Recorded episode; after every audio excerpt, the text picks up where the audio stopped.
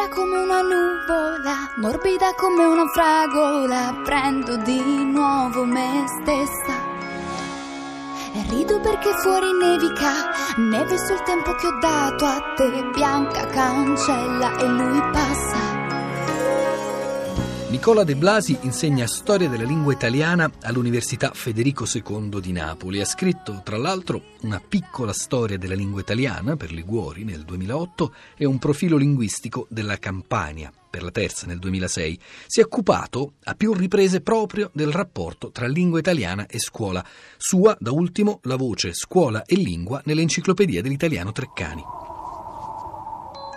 In Italia si prende la penna in mano tante volte in forma irresponsabile per ragioni scolastiche. Le scuole si interessano alla grammatica italiana piuttosto tardi e non dobbiamo sottovalutare il fatto che scuola di grammatica significava nella tradizione proprio soltanto scuola di latino. L'italiano si inseriva nella didattica in maniera occasionale, tanto che addirittura nel Cinquecento se uno scolaro era colto con un libro in italiano in mano veniva severamente punito, più o meno come accade adesso agli scolari che usano il cellulare in classe. Quindi l'italiano era addirittura una materia da tenere fuori dalla scuola di latino. Poi eh, la grammatica e la lettura in italiano sono entrati nelle scuole in, nel corso del Seicento, prima come materia facoltativa nei collegi dei gesuiti e poi anche come effettivo studio grammaticale con un'attenzione all'italiano che è nata anche nelle scuole pie fondate alla fine del Cinquecento da San Giuseppe Calasanzio.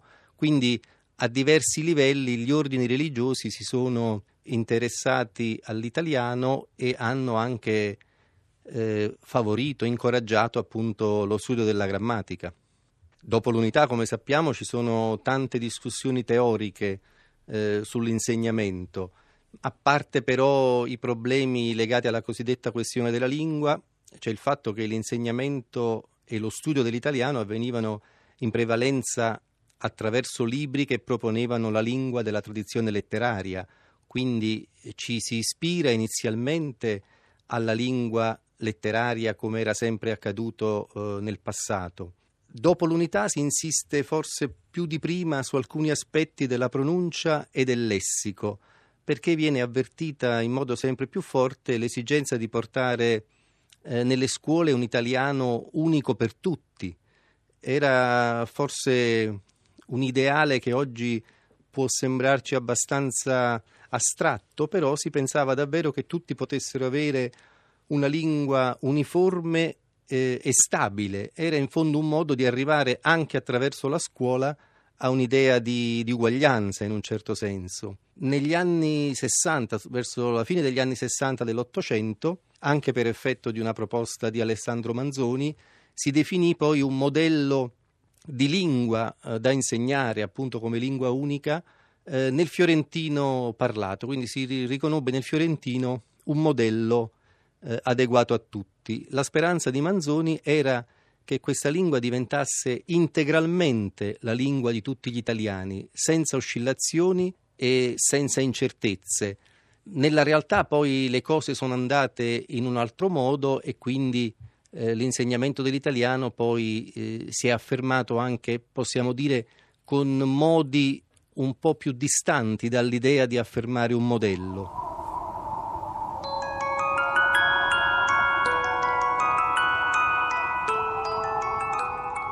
Il rapporto tra lingua e dialetto nella scuola è sempre stato presente. Anche prima dell'unità, nelle scuole dei diversi stati italiani si insegnava l'italiano e l'obiettivo principale era quello di condurre gli scolari dal dialetto alla lingua.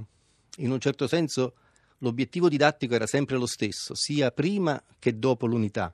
All'inizio del Novecento eh, c'è prima un atteggiamento un po' più ostile verso i dialetti, ma nei primi anni venti si afferma l'uso di alcuni manualetti dedicati proprio allo studio della lingua, fondato sul passaggio dal dialetto all'italiano. Sono i cosiddetti manualetti eh, di lingua promossi dal pedagogista Giuseppe Lombardo Radice.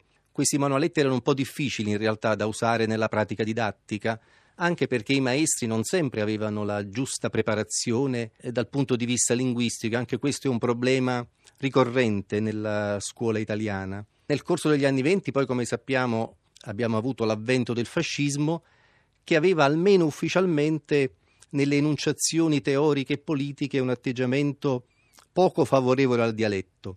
Però la realtà era poi molto più sfumata.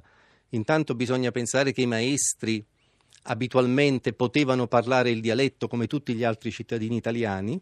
E poi c'è un altro aspetto da considerare, addirittura nei libri unici fascisti, quelli che si affermarono dalla fine degli anni venti, capitava ogni tanto di trovare nella sezione dedicata alla storia o nelle letture alcune frasi in dialetto o poesia in dialetto, quindi non era proprio una chiusura assoluta.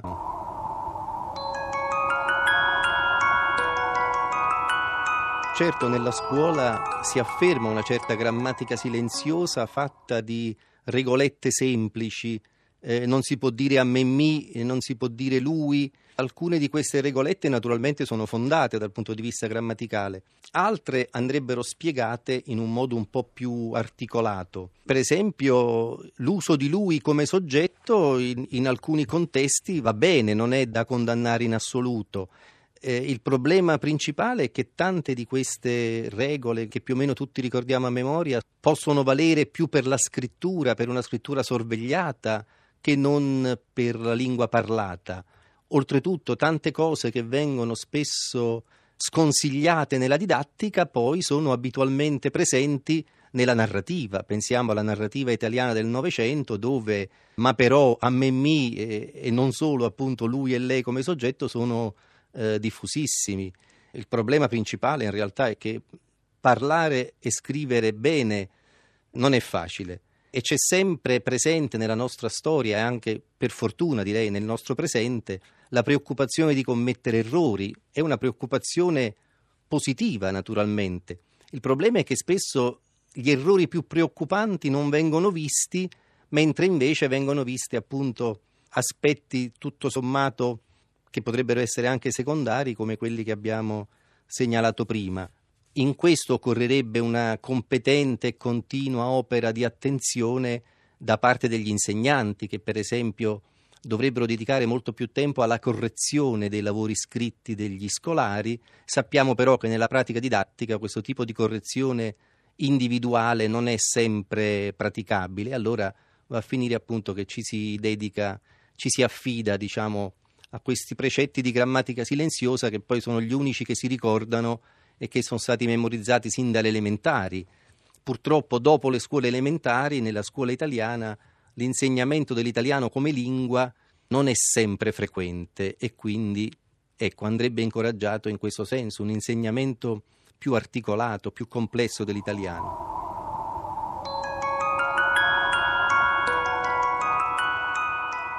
Una tendenza frequente nella scuola italiana, dall'unità in poi almeno, è il cosiddetto scolastichese, appunto il dire recarsi invece di andare, oppure non si accende la televisione ma si mette in funzione l'apparecchio televisivo, eccetera. Anche questo cosiddetto scolastichese è un modo di tenersi lontano dal rischio di errore, perché c'è sempre il timore, soprattutto c'era in passato, che parlando in modo informale ci si avvicinasse a una pronuncia e un modo di parlare un po' dialettale. Allora, per star tranquilli si ricorreva appunto a queste formule un po' ingessate, che forse adesso sono un po' in crisi, ma non è in crisi invece la paura di sbagliare, quindi per non cadere nell'informale poi si cade magari nello stile burocratico.